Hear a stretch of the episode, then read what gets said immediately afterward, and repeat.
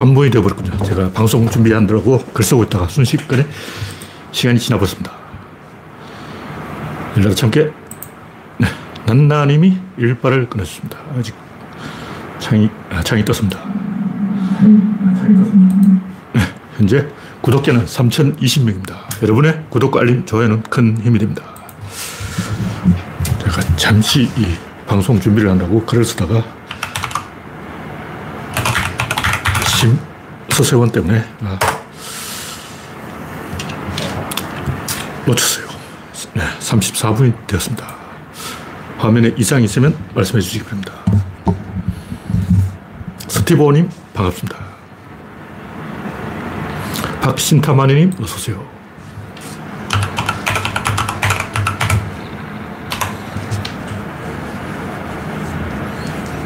네, 김태일러님, 정국수님 반갑습니다. 프렌지 비님 반갑습니다. 갑자기 제가 긴장을 해서 어, 더워졌어요. 손을 꺼내야 돼 깜짝 놀랐어요. 시간이 너무 지나버리는 바람에 네, 현재 9명이 시청 중입니다. 이스타님 어서오세요. 오늘 깜짝 이 놀라는 이상한 주소가 있었는데 서세원의 인생 의자 뭐 돌아가신 분을 비판할 수는 없고 서세원인 씨가 제가 생각에는 별로 잘못한 게 없는데 굉장히 욕을 먹고 있어요. 이해가 안 돼, 이해가. 과연 이 양반이 그렇게 잘못했는가? 뭐욕 먹는 만큼 잘못했는가? 물론 서세원 본인은 이 유명인이기 때문에 유명세를 치르고 있다. 뭐 이렇게 말하고 있는데 캄보디아로 도망가서 거기서 뭐 20조짜리 프로젝트를 한다 그러다가 갑자기 죽었는데 이 인간, 이 사람은 이 많은 걸 생각하게 하게 하는 사람이에요. 이 양반 눈이 약간 이상하잖아. 그 장애인인지 아닌지는 제가 잘 모르겠어요. 근데 입도 약간 이틀어져 있어.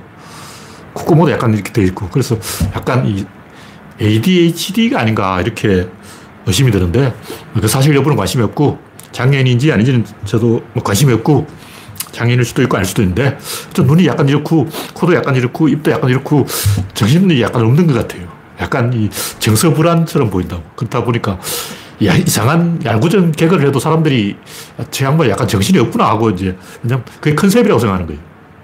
그러니까 원래 정신이 없는 사람이니까 이해가 된다 하고 계속 이제 관용을 베푸는 거죠. 그러다 보니까 방송에서 점점 심한 말을 한 거예요.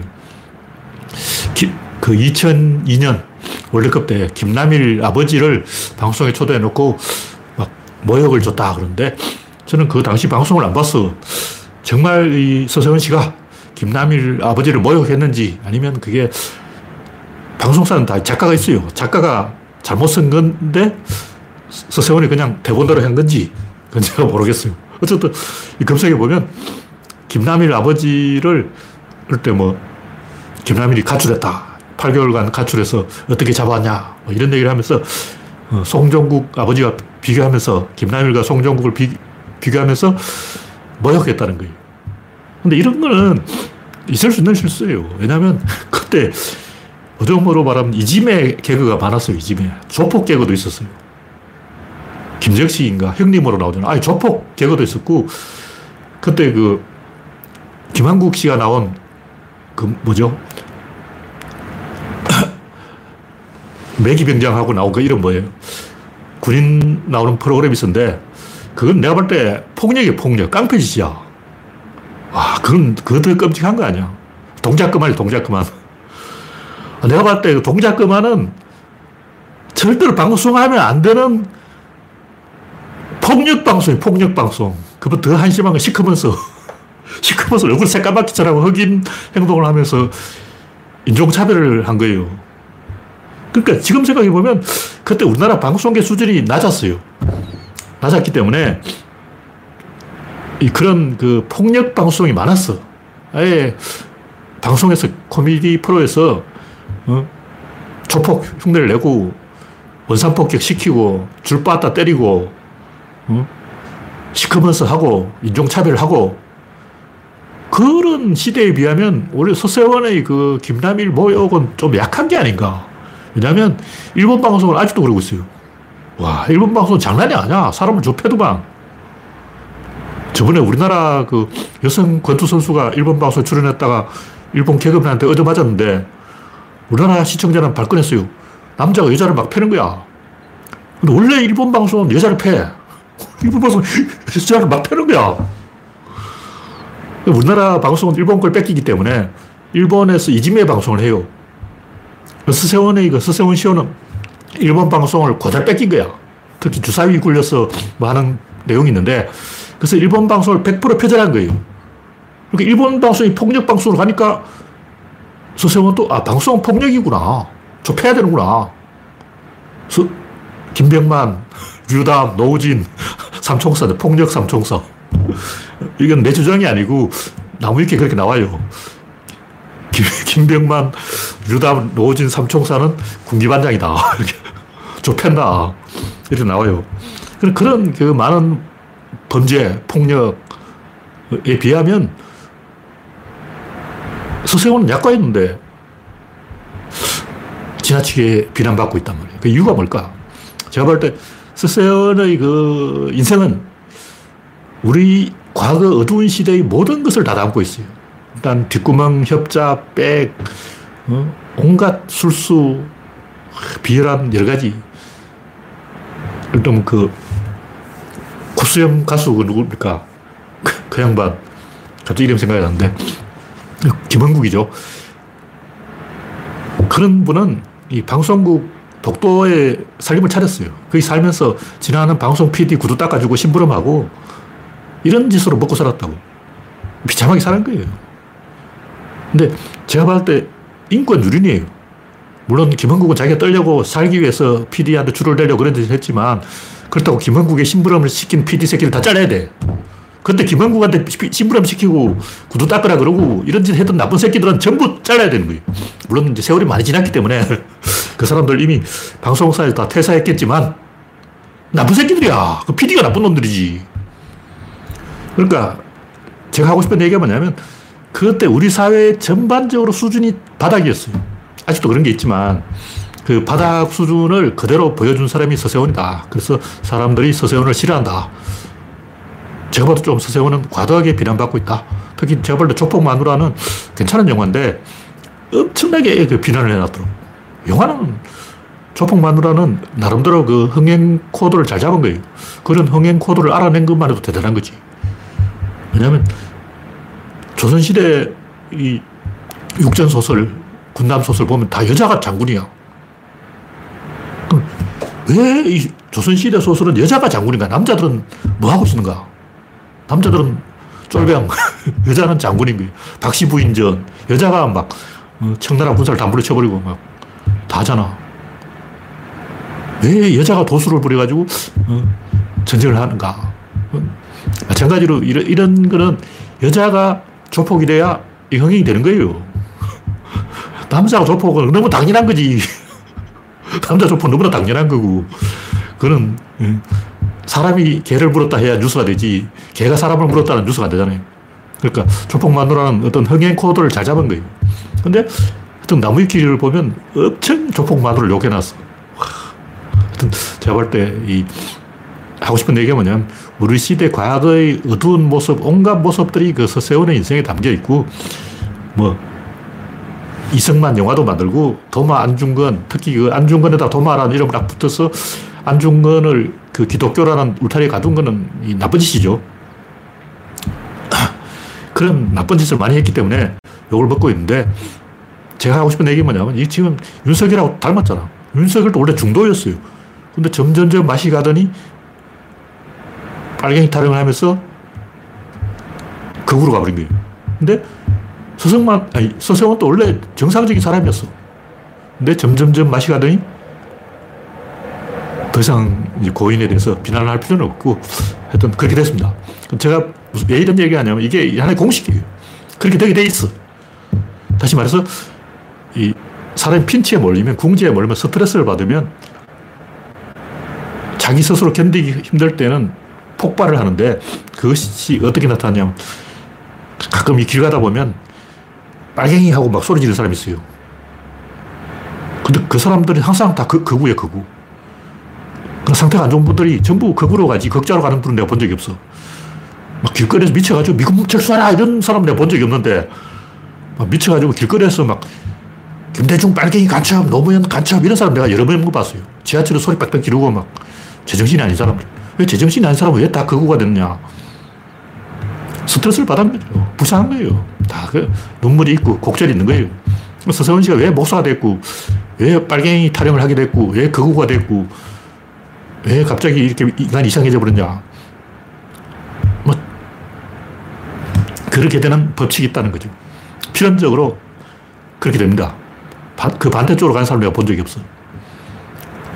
이 정도는 이야기하죠. 이 서, 서선 씨가 죽었기 때문에 그에 대해서 악담을 하는 게 아니고 제가 하는 얘기는 이 서세원 씨가 그렇게 된 데는 필연적인 구조적인 이유가 있다. 한번 그 에스컬레이터에 타버리면 중간에 내릴 수가 없어요. 타버린 거예요. 하여튼 서세원 씨는 주의력 결핍 과잉 행동 장애가 아닌가, ADHD가 아닌가, 약간 그런 컨셉으로 보였기 때문에 시청자들이 처음에는 상당히 관대했어요. 아, 저 양반 원래 약간 이상한 사람이야. 그러다 보니까 폭주를 해버린 거예요. 윤석열도 제법도 비슷해. 아, 저 양반 원래 저래 끌끌한 사람 아니야. 뭐, 저 양반 원래 구대에다가 양주 따라 마신 사람이야. 그러다 보니까 계속 그쪽으로 가버린 거예요. 네, 이 정도만 이야기하죠.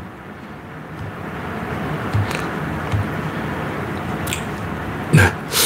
이스타님, 이재경님, 박신타마님, 알토라님, 리오 아저씨님, 반갑습니다. 제가 봤을 때 이 결혼식 사, 결혼 전 사건 때문에 미움을 받았다. 이것도 이유가 있는데, 북풍 마누라 같은 영화를 까는 거는 어떤 그 무슨 젓가락 영화가 있었는데 그 관객이 뭐 148명 왔다. 관객이 500명이 안 왔어요. 아무래도 그 서세원이 영화를 찍었는데 관객이 140명 온 거는 이거는 아, 서세원이 자기 친구한테 야, 마, 빨리 극장에 와. 아니, 그 긴급조치 19에 출연한 가수가 33명인가 그런데 그 가수 한, 한 명당 친구 5명씩 극장에 들어와도 150명 아니야. 근데 무슨 관객이 148명인지 왔다는 것은 정한 숫자는 제가 기억을 못해요. 제 기억으로 500명이 안 돼. 이거는 끔찍한 거예요, 끔찍한 거.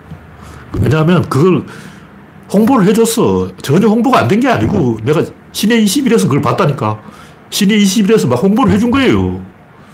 아, 서세원이 긴급 젓가락이라는 영화를 만들었다. 그런데도 관객이 500명이 나왔다는 것은 왜냐하면 심심해서 괜히 이제 서세원이 무슨 짓을 하냐 호기심 때문에 가보는 관객도 있을 거 아니야. 와, 이해가 안 돼. 많이 찍힌 거야. 그냥 그 국민 밉상으로 찍힌 거예요. 저, 제가 하는 얘기는 이게 우연히 그렇게 된 게 아니고 그렇게 되는 법칙이 있습니다. 그 법칙에 서세원이 타버린 거예요. 네, 다음 곡기는 윤석열의 트럼프 행동. 이것도 똑같은 거예요. 이, 이, 서세원이 왜 그렇게 되냐. 윤석열이 왜 그렇게 되냐. 이거 똑같은 거예요. 메커니즘이 있다고. 자기 자신이 핀치에 몰렸다고 생각할수록 더 발악을 하고 악을 쓰고 막 떼굴떼굴 구르고 이렇게 해서 상대의 반응을 끌어내야만 호흡이 되는 안 그러면 숨 막혀 죽어요. 그런 사람이 있어요. 그런 사람이 이상한 행동을 합니다. 그래서 이 매를 벌지 않으면 불안해지는 거예요. 조폭들이 두목한테 까죽대다가 한 대 얻어맞고 그래야 잠이 오는 거죠. 안 그러면 불안해. 그래서 괜히 까죽대다가 또 빠타 한대 맞고 어, 제, 이 최근에 조폭 그 유튜브를 몇 번 봤는데, 음, 코털 형님 뿐만 아니라 조폭들은 항상 자기 전에 빠따를 맞아요. 왜 빠따를 맞냐? 깐죽대니까 빠따 맞지. 왜 깐죽대냐? 그렇게 안 하면 불안한 거예요, 본인이. 하여튼, 엎어진 물을 주워 담을 수 없게 되는데, 윤석열이 전방위로 러시아도 자극하고 중국도 자극하고 어, 다 자극하는 거예요. 왜냐, 자기가 불안하니까 그런 거예요. 어쨌든 제가 하고 싶은 얘기는 그게 아니고 똑같은 말을 해도 이 우호국이냐 적대국이냐에 따라서 180도로 반응이 달라진다는 거예요. 보통 사람들은 아, 난 그런 뜻으로 말하였다 해명하면 되잖아. 이런데 그 해명 안 받아줘. 일부러 오해한다고. 오해하는 권력이 있는 거야. 그래서 내가 어떤 행동을 했는데 저 사람이 그에 대해서 좀 우호, 우호적으로 해석하냐 적대적으로 해석하냐 그걸 보면 저 사람과 관계를 끊어야 되는지 유지해야 되는지 알 수 있어요. 일단 여러분이 뭐 여자친구를 사귀다나 혹은 남자친구와 뭐 사귄다거나 저 사람에 대해서 속마음을 한번 알아보고 싶다 하면 여기 선이다 말이야. 지킬 수 없는 선이야. 요 선을 살짝 넘어보는 거야. 근데 그걸 상대방이 호의적으로 해석을 들면 친구 어깨를 탁 쳐, 야마! 이렇게 쳤을 때 정색을 하면서 화를 냈냐 아니면 자기도 같이 어깨를 치면서 야, 덩신아! 하고 받아주느냐.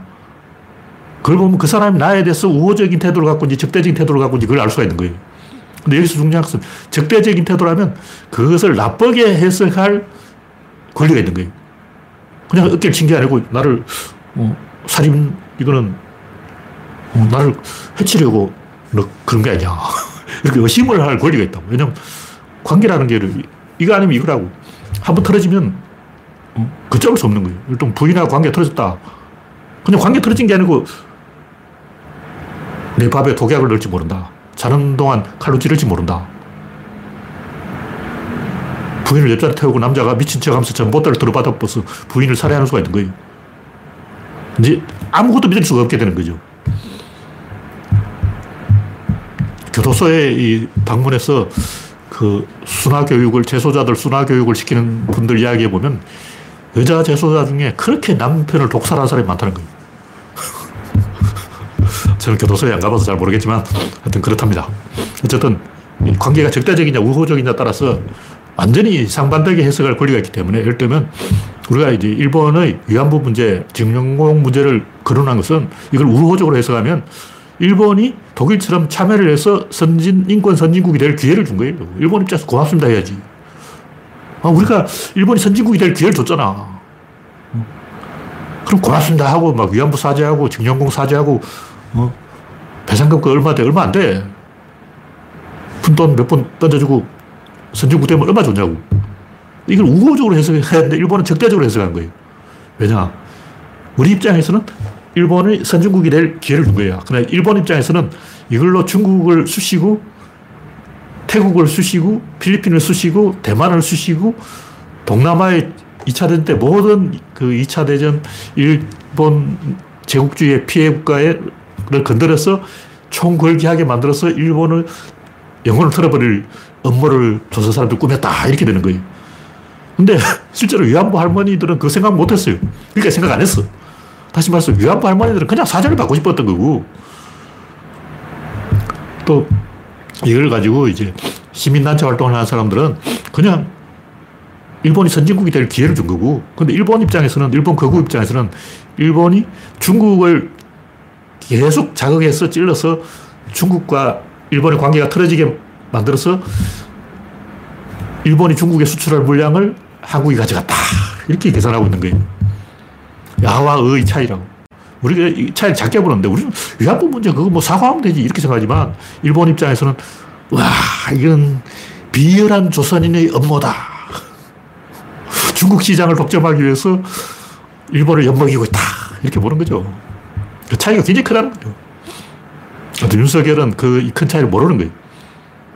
윤석열은 그냥 뭐, 어, 액면 그대로 러시아가 민간인을 학살하면 안 되는 거고 중국이 대만을 쳐들어가면 안 되니까 안 되는 건 안 된다 했을 뿐이다. 이렇게 말하겠지만 적대적인 태도를 가진 사람은 그렇게 해석 안 해요. 일부러 오해를 한다고. 오해할 마음을 먹고 오해하는 거예요.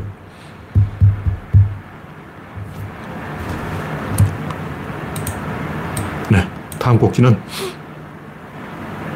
파키축 대한민국의 운명. 우리는 주변 사강 사이에 끼어 있는데 유럽 한 귀퉁이에 붙어 있다면 상관없어요. 왜냐하면 유럽은 때거리가 많기 때문에 묻어가면 돼.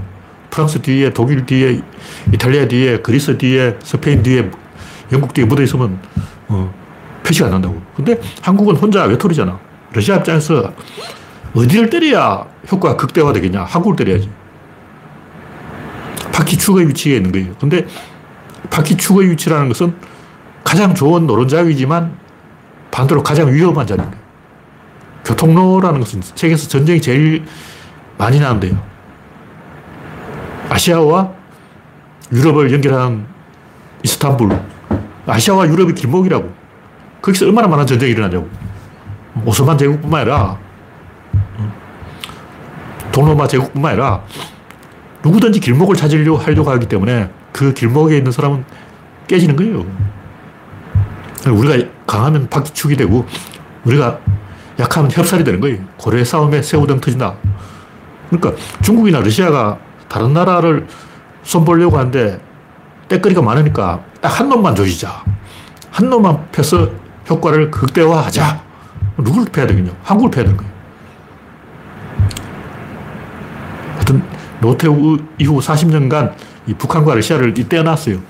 우리가 이 러시아 무기를 사들이고 러시아 헬기를 구입하고 러시아에 돈을 빌려줄 때는 러시아가 북한에 무기를 팔지 않는다는 전제 조건이 붙어 있는 거예요. 근데 이제 윤석열이 그걸 다 깨버렸잖아.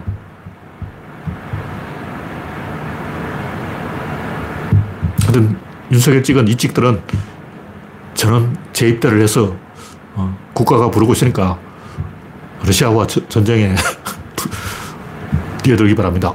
자원으로 전투, 재입대해. 이 찍들은 니들이 대통령 만들었으니까 니들이 지켜줘야지. 네, 다음 곡기는 김건희 악마화 한다고. 뭐, 이용인지 뭔지 하는 사람이 김건희를 악마화 하지 마라. 이렇게 이야기하는 모양인데, 악마화가 먹히니까 악마화를 하는 거지, 안 먹히면 하겠냐고. 근데 왜 먹히는지 한번 생각을 해보라고. 왜 먹히는 장소에 꼭 가 있냐고. 그거 피해야 되는 거 아니야. 왜 오얏 나무 밑에서 각끈을 고쳐매고 참외밭에서 신발을 끈을 고쳐매냐고. 먹히니까 하지. 안 먹히면 안 해요. 김건희는 범죄자인데 범죄자가 깜빵에 나가고 나댄 행동 그 자체가 국민에 대한 2차 가해예요. 본인이 2차 가해를 하고 있으면서 뭐 말이 많냐고. 그게 악마지. 악마 행동을 하는, 하니까 악마화를 하는 거고 악마화를 하니까 먹히고 먹히니까 하니까 안안 합니다. 김건희가 뭔가 선행을 했다. 이 증거가 많이 발견되면 안 하죠. 근데 악행을 했다는 증거가 계속 나오니까 악마화를 하는 거예요. 본인이 하고 있다. 네, 다음 곡지는 박원순의 유언. 박원순 유족들이 박원순은 성희롱 피해자다. 뭐 이렇게 말했다는데 구체적인 내막은 잘 모르지만 제가 궁금한 것은 박원순의 이 마지막 말을 왜 아무도 언론이 보도하지 않을까? 그게 궁금해요. 그좀 이상하잖아. 보도를 해야지. 왜 기레기들 보도를 안 해? MBC고 KBS고 SBS고 조선일보고 동아일보고 한겨레고 오마이뉴스고 보도한 적 있냐? 없잖아. 왜 박원순의 마지막 말을 아무도 보도하지 않을까? 뭐 다 알겠지만 박원순의 마지막 말은 내가 지금까지 온갖 공격을 다 이겨왔는데 이것만은 내가 빠져나갈 방도가 없다. 이렇게 말했어요. 왜 그런 말을 했냐. 정확한 저 들은 저도 직접 들은 게 아니기 때문에 모르는데 박원순은 자기가 함정에 빠졌다는 걸 이야기한 거예요.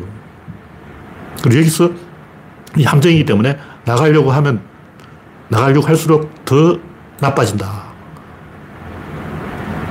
그런 구조에 갇혀버렸다는 걸 그 마지막 말에서 이야기한 거죠. 이 정도면 지질이 뭔지 여러분은 객관적으로 알 수가 있는 거예요. 그런데 박원순이 잘했다는 얘기 아니고 함정에 빠졌다는 본인은 생각한 거죠. 근데 왜, 아, 그 어떤 언론도 그것을 보도하지 않을까? 진실이 그렇게 두렵냐? 나 그걸 이야기하고 싶은 거예요. 진실을 말해야지. 왜 보도를 안 해? 네, 다음 곡지는 잔다르크와 윤석열. 최근 제가 이 잔다르크에 대해서 좀 검색을 해봤는데,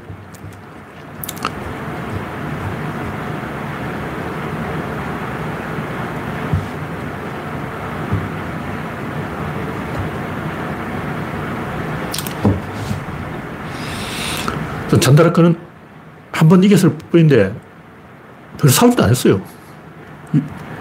유명한 전투는 딱 파타이 전투 딱 하나밖에 없었고 그 외에도 오를레앙 포이전 이건 있었지만 그거는 이 잔다르크가 주동이 된 게 아니고 잔다르크는 구원군을 끌고 간 거예요. 그 구원병이 갔다는 것은 상황이 유리해졌다는 거죠. 그러니까 오를레앙 전투는 이길만 해서 이긴 거고 프랑스가 열심히 싸운 거예요. 파타이 전투는 운 좋게 이 프랑스군이 원래 프랑스군은 정면 대결을 좋아하는데 우연히 이제 프랑스군이 기습이 먹힌 거죠.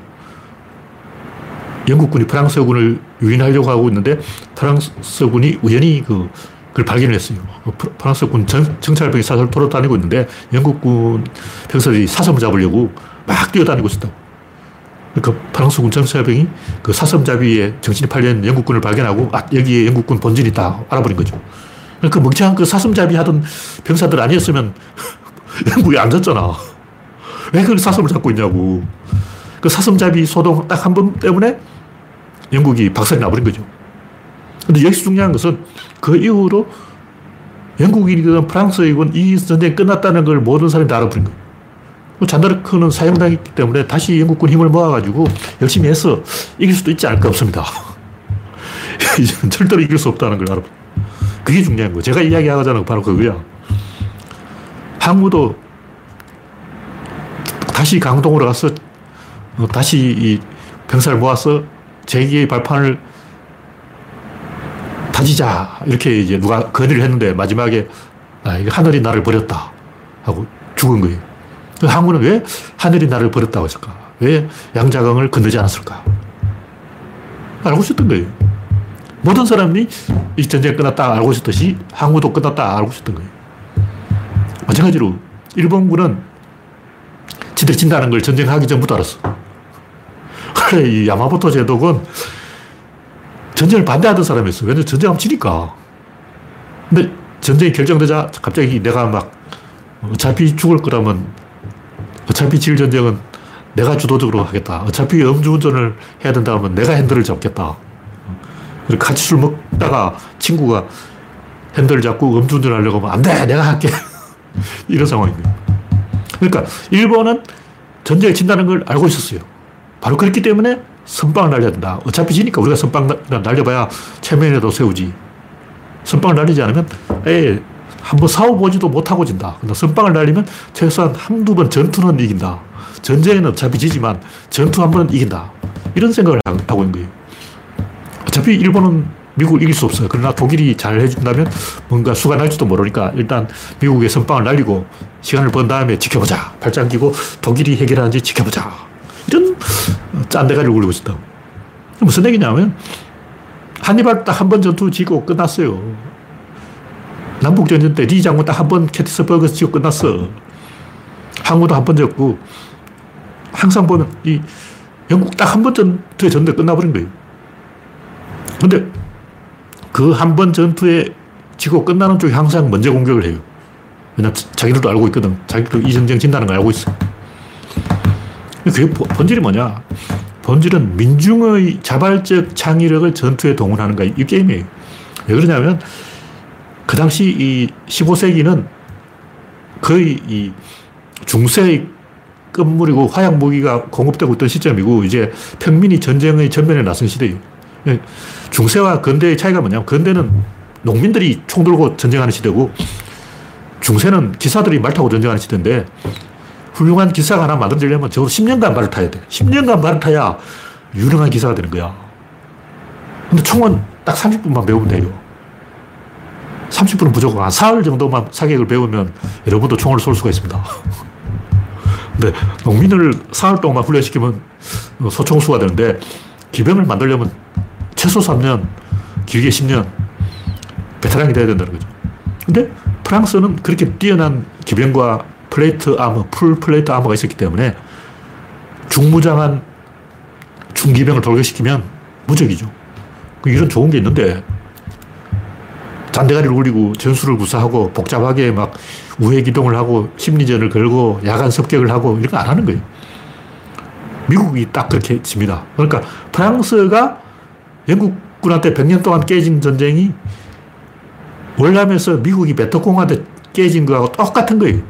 베트콩은 온갖 짠대가리 굴리고 기습을 하고 야간 공격을 하고 매복을 하고 다 하는데 미국은 FM도로 하는 거예요.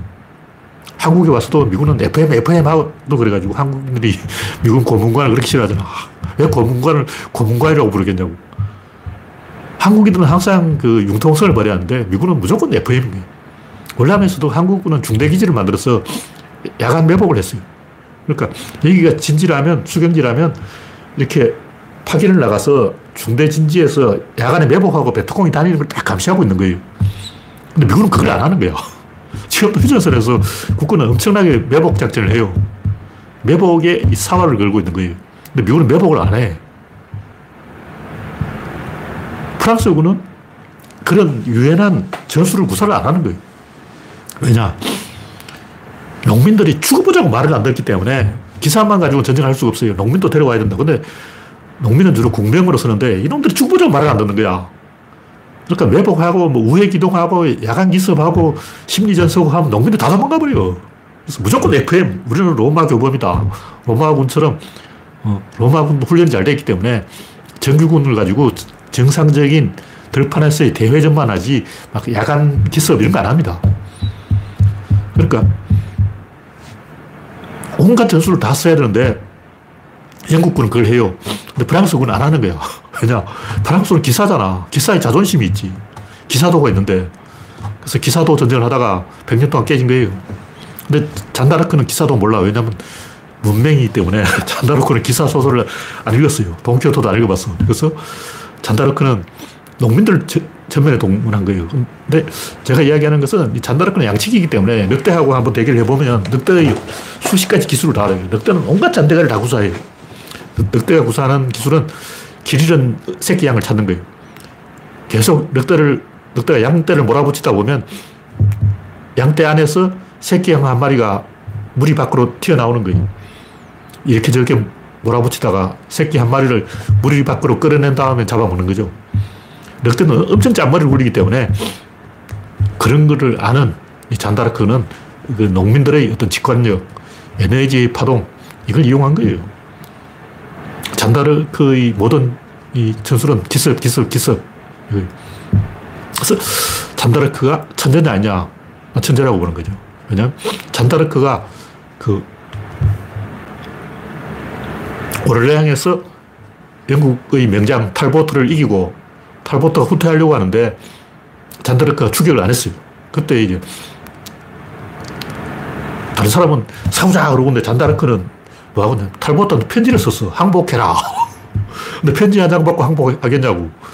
근데 탈보트는 잔다르크의 마음을 읽은 거예요. 잔, 탈보트도 유능한 지휘관인데 잔다르크의 속마음을 알아낸 거야. 아, 이 인간은 정치를 하려고 한다. 잔다르크는 정치를 하려고 하는 거예요. 그래서 탈보트는 군대를 철수시켜서 잔다르크하고 대치를 한 거예요. 근데 지금까지 잔다르크 행동을 보면 모든 프랑스 장수들이 생각해 잔다르크는 오직 공격밖에 모른다. 무조건 공격, 공격, 공격. 왜냐? 신의 계시를 받았어. 신이 공격하라 면 공격하는 거지. 그래서 정면 공격을 할 줄 알았는데 잔다르크가 전투는 끝났다. 무의미한 싸움을 할 필요는 없다. 그걸 탈보트가 그 잔다르크의 속마음을 읽었습니다. 그래서 이렇게 대치한 상태에서 서로 이 군대를 물렸어. 보통 이렇게 잘 안 됩니다. 한쪽을 물러가면 한쪽 쫓아가는데 프랑스군이 안 쫓아갔어요. 그리고 뭘 했냐면 왕을 랭스에서 대관식을 했어. 정치를 한 거예요. 그러니까 이게 전투로 이길 싸움이 아니라 정치로 이길 싸움이라는 걸 잔다르크는 그 본질을 간파해버린 거예요. 만약 잔다르크가 보통 이 지능을 가진 사람이었다면 그 상황에서 탈보트를 끝까지 추적해가지고 양쪽 다 어, 내 죽고 나 죽고 그렇게 됐을 거예요. 그렇다면 이 잔다르크가 살해될 가능성이 많고 잔다르크가 살해되면 영국군 사기가 다시 올라가서 프랑스가 질 수도 있는 거죠. 근데 잔다르크는 그 상황에서 정치를 한 거예요. 천재죠. 이런 거는 인정을 해야 됩니다. 그래서 이 잔다르크 한 얘기는 이 농민의 자발적인 창의력을 전투의 전면에 끌어들인 것이고 그것은 프랑스군이 기사도에 빠져가지고 자존심 세우면서 귀족들이 음, 기병을 이용한 중기병을 이용한 정면 돌격 하나밖에 모르고는 이 단순한 전술을 쓰는데 이제 근대가 되면서 농민들이 다 글자를 배워가지고 말이 많아진 거예요. 옛날에는 아, 농민들은 죽어보자고 말을 안 듣기 때문에 농민들 전투에 들어보면 쓸모가 없다. 그런데 이제 글자를 안다고. 물론 잔다르크는 글자를 몰라요. 잔다르크는 글자를 모르는데 그때부터 이 농민들이 글자를 알기 시작, 딱 그, 그 부분이 농민들이 글자를 배우는 경계선이 그때부터 종교개혁 운동이 일어나고 농민이 글자를 배우고 그 경계선에 잔다르크가 있는 거죠. 이 얘기를 왜 하냐면 그 늑대의 전술 이걸 쓴 게 영국군이 쓴 늑대의 전술을 지금 윤석열이 쓴 거예요. 수단 방법을 안 가르치고 다 한 거죠. 근데 중요한 것은 프랑스가 그걸 배워버렸다는 거예요. 지금까지 영국이 쓰던 저수를 그대로 아젠쿠라 전투에서 영국이 쓰던 저수를 그대로 파타이 전투에서 되갚아준 거죠. 무슨 얘기냐. 윤석열이 했던 짓을 우리가 이제 고스란히 갚아주면 돼요. 왜 우리는 늑대의 전술을 쓸 수가 없었냐? 정의당 때문에 못하는 거예요. 정의당은 런던 신사야. 젠틀맨이라고. 정의당은 전부 기사도에 발전된 기사도의 사나이야. 그래서 기사도를 배우고 신사도를 배운 어, 정면 공격밖에 모르는 착한 정치밖에 모르는 정의당을 안고 가려면 늑대 같은 윤석열한테 당할 수밖에 없죠. 윤석열은 늑대이기 때문에 수단 방법을 안 가리고 양을 물어뜯는 거예요. 우리는 또 그렇게 맞대응을 해야 될 거 아니야. 근데 정의당이 방해를 하는 거예요. 박지현. 박지현 하는 모든 행동은 정의당 행동이에요. 왼쪽 밤을 때리면 오른쪽 밤까지 맞아줘라. 예수님의 병법으로. 지금 박지현 하는 말 들어보라고 전부 예수님의 가르침을 이야기하고 있어. 그러다 프랑스군이 100년 동안 졌다고. 100년 동안 기사대기 맞았다고. 100년 동안 영국한테 오른쪽 밤 대주고 왼쪽 밤 대주고. 이거 프랑스가 100년 동안 예수님의 가르침을 실천한 거야. 예수님 보다가 속이 터져가지고 자다락을 시켰어. 엠마, 정도껏 해라. 왜 오른쪽 밤, 왼쪽 밤 다 대주고 있냐. 우리도 이제 배운 게 있어요. 우리도 이 윤석열한테 많이 배웠어. 이제 진보당을 키워서 정의당을 막아놓고 윤석열이 했는 행동을 똑같이 되갚아줘야 돼요. 지금까지 대통령 된 사람은 항상 공통점이 뭐냐면 호기심을 자극했다는 거. 이명박의 대우나 그거 안 된다는 국민 다 알아요. 근데 호기심. 거듭 찍어주는 거야. 저 인간 어쩌는지 보자. 박근혜도 마찬가지고 문재인도 적폐청산. 처음에 사람들 문재인에 대해서 호기심이 별로 없었는데 박근혜가 삽질하는 걸 보니까 호기심이 생긴 거예요. 야, 저거 해결해야 된다. 마찬가지로 사람들이 이재명한테 대해 호기심 별로 없었어요. 근데 윤석열이 하는 사놓은 업보, 업보 청사. 적폐청산보다 더 센 업보 청사. 이것도 해야 되는 거예요. 또 호기심 막 올라가는 거야. 무슨 얘기냐면 프랑스군이 어떻게 싸워야 하는지를 영국이 다 가르쳐 줬다고. 아젠쿠르 전투. 그 다른 나라 전투를 제일 열심히 관찰하는 나라가 네덜란드예요. 어떤 전쟁에든 신부를 보내 심지어 임진왜란까지 관찰하는 놈들이에요. 체기가라 전투도 관찰하고 전 세계 모든 전쟁을 다 관찰해서 보고서를 써가지고 분석을 해가지고 어떻게 해 이긴다. 네덜란드 사람은 철저하게 연구하고 있는 거예요.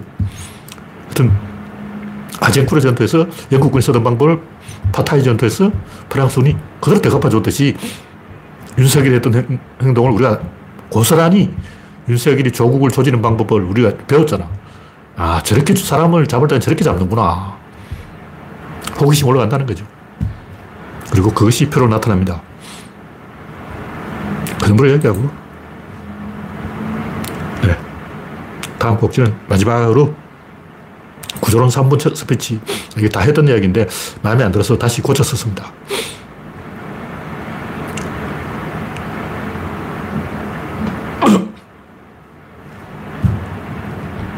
우리가 찾는 것은 성질이고 성질은 조절할 수 있다. 소금이 짜고 설탕이 단 것은 성질이다. 그 성질은 약하게 혹은 강하게 조절할 수 있다. 이 이야기 중요한 것은 사람들이 성질의 궁극적인 근거가 어딘지 생각을 안 해보는 거예요. 우리는 막연하게 원소, 원자 이런 표현을 썼는데 가만히 보면 이게 다 포지션을 이야기하는 거예요. 다시 말해서 원소가 뭐가, 뭐냐, 원자가 뭐냐, 다른 말로 바꾸면 단위예 단위. 단위가 뭐냐? 수학이 수학. 그럼 결국 궁극적으로 가면 이 물리학이 수학이 돼버린 거예요. 뭐 성질이 근, 궁극적인 근거가 뭐냐 이게 이야기가 갑자기 수학으로 도망가 버려요. 그럼 수학이 뭐냐? 수학은 간격입니다. 수학 1, 2, 3, 4 이게 간격이라고. 결국 이 궁극적으로 남는 것은 간격밖에 없잖아. 우리는 원소, 원자, 물질, 뭐, 이 다양한 표현을 쓰고 있는데, 이 전부 알고 보면 어떤 객체의 사실을 이야기하는 게 아니라 포지션을 이야기하고 상대적인 관계를 이야기 전부 상대적인 얘기. 석가모니가 얘기했잖아. 고유한 자성은 없다. 이 말은 무슨 말이냐. 상대적인 관계가 있다. 이런 얘기죠. 그럴 때면 아버지가 있다. 엄마가 있다. 동생이 있다. 이게 다 관계예요. 아버지 이름 홍길동이다. 홍길동은 어떤 사실이죠. 근데 홍길동이 나의 아버지다. 이건 관계예요. 관계는 실제로 존재한다고. 관, 관계가 간격이죠. 1, 2, 3, 4, 5, 6, 7, 8 수학이라는 것은 전부 간격을 나타내는 것이고 결국 이 물리학자들은 원자가 있고 원소가 있다는데 개소리고 원자와 원소가 있는 게 아니라 간격이 있는 거예요. 그 간격을 만드는 건 한 개는 간격을 만들 수 없어. 둘 이상 힘을 합쳐야 간격이 만들어진다. 뭐 이런 얘기죠. 그래서 만나는 방식의 차이가 세상의 모든 것을 일치한다. 만나는 간격이 0이면 부부예요. 합체. 완전히 붙어버렸어. 약간 옆에서 이렇게, 어, 이렇게 팔짱 끼고 있으면 커플이야. 악수를 하고 있으면 친구지. 인사를 하고 있으면 이웃이야. 그냥 지나가면 남남이야. 그냥 지나가는 관계. 인사하고 가는 관계. 악수하고 가는 관계. 포옹하고 가는 관계. 뽀뽀하는 관계. 다섯 가지 관계가 있는 거예요. 질, 입자, 힘, 운동량에 따라서 질은 겹쳐져 있는 공유하는 관계. 입자는 연결된 관계. 힘은 모순된 관계. 어느 한쪽이 튕겨 나가야 되는 관계. 운동은 다 있는 관계. 접촉에 있어. 에너지가 바, 방향이 일치할 때만 힘이 전달되는 거예요. 방향이 다르면 전달되지 않는다. 뭐 이런 식으로 다섯 개의 관계가 있기 때문에 이 모든 것을 다섯 가지 관계를 통해서 모두 설명할 수 있다. 뭐 이런 얘기고. 그러니까 원자와 원소 이런 말은 다 얼버무리는 말이죠. 그래서 제가 궁극적으로 여기서 하는 얘기는 우리는 그 이 모든 것의 극단의 맨 처음 출발점에 무엇이냐? 원자가 있다. 이 말은 원소가 있다는 말이에요. 집합이 있고 원소가 있는데 닭과 달걀의 문제가 나, 나옵니다. 닭이 먼저냐, 달걀이 먼저냐. 구조론으로 보면 닭이 먼저다. 보통 사람 생각은 뭐냐 달걀이 먼저다. 다시 말해서 대학이 처음 발생할 때 학생들이 모여서 조합을 만든 게 대학이다. 이런 것도 있고 교수들이 모, 모여가지고 학생들을 모집한 게 대학이다. 이런 이론이 있어요. 대학이 기본이 두 가지가 있는 거야. 하나는 학생들이 모여서 교수를 초빙한 게 대학이고, 하나는 교수들이 모여서 학생을 불러 모은 게 대학이라는 거죠. 어쨌든, 여기서 집합이 먼저 생겼냐, 원소가 먼저 생겼냐. 원소가 모여서 집합이 됐다. 아니다. 이 손목이 갈라져서 손가락이 되었다. 여러분은 어떻게 생각합니까? 원래 손목이 있었는데 이게 갈라져가지고 손가락이 되었다. 아니면 손가락이 있었는데 이걸 모아가지고 본드로 붙였더니 손이 되었다. 어느 게 맞냐고. 이걸 발생학적으로 보면 손목이 문제예요. 수정란에서 세포분들이 딱 일어날 때 손목이 먼저 생기는가, 손가락이 먼저 생기는가 보라고. 손가락이 먼저 생기고 이 손가락이 붙어서 손이 됐다. 아니에요. 손이 먼저 생기고 이게 갈라져서 손가락이 된 거야. 이건 굉장히 중요한 거예요. 근데 지금까지 이걸 진지하게 연구하는 사람을 내가 본 적이 없어. 손가락이 모여서 손이 된 게 아니고 손이 갈라져서 손가락이 된 거예요. 집합이 쪼개져서 원소가 된 거지 원소가 붙어서 집합이 된 게 아니야. 근데 실제로 자연을 관찰해 보면 원소가 붙어서 집합이 되는 걸 매우 매우 많이 관찰할 수가 있어요. 막 주변 훑어보라고. 이제 살펴보면 뭔가 막 모여가지고 이루어지는 거예요. 원소들이 막 집합을 해서 뭔가 만들어진다고. 근데 그건 착각입니다. 그 상부 구조를 뭐 반드시 자궁이 있어요. 반드시 자궁이 있고 그 자궁 속에서 에너지가 투입되어서 여기가 모이는 거예요. 다시 말해서 이쪽에서 손실이 이쪽에서 집합이 된다. 상부 구조가 반드시 있고 상부 구조가 깨져서 하부 구조가 되는 거예요. 뭐냐면 무인도에 처음에 사람이 한 명 있었는데 한 명이 애를 낳아서 두 명이 되었어. 그래서 국가가 생겼어. 보통 사람이 이렇게 생각한다고. 근데 국민이 한 명밖에 없어도 그건 국가예요. 그걸, 그걸 알아야 돼. 전쟁을 하면 그게 국가인 거예요. 국가가 뭐냐? 전쟁하면 국가예요. 그 무인도 한명 있는데 누가 쳐들어왔다고 하면 전쟁하잖아. 그럼 바로 국가 생긴 거예요. 우리는 국민이 모여서 국가가 생긴다 이렇게 생각하는데 국민이 모인 것과 상관없이 전쟁이 일어나면 그건 이미 국가인 거예요. 그래서 관점을 살짝 다르게 보면 자궁이 먼저다. 부모가 먼저 있고 자식이 나는 거지. 자식이 모여가지고, 야, 우리 고하냐? 왜 우리는 부모가 없지? 막 신라 육부촌장 회의해가지고 왕을 뽑아버리고 막 그건 거짓말이에요. 그건 소설에 나온 이야기고 대부분 보면 국가가 있습니다. 국가 이름을 안 그래도 그건 국가인 거예요. 독립군이 병사 한 명밖에 없어도 그건 독립군이야. 그 한 명의 병사는 일병이기도 하고 이병이기도 하고 사단장이기도 하고 중대장이기도 하고 상병이기도 하고 소위이기도 하고 대, 장군이기도 하고 다 하는 거예요. 참모총장부터 막 이등병까지 다 해먹어. 혼자서 다 해먹어. 병사 한 명이라도 그는 군인 거예요. 그걸 인정을 해야 돼. 네, 오늘 이야기는 여기서 마치겠습니다. 참석해주신 70만 명 여러분 수고하셨습니다. 감사합니다.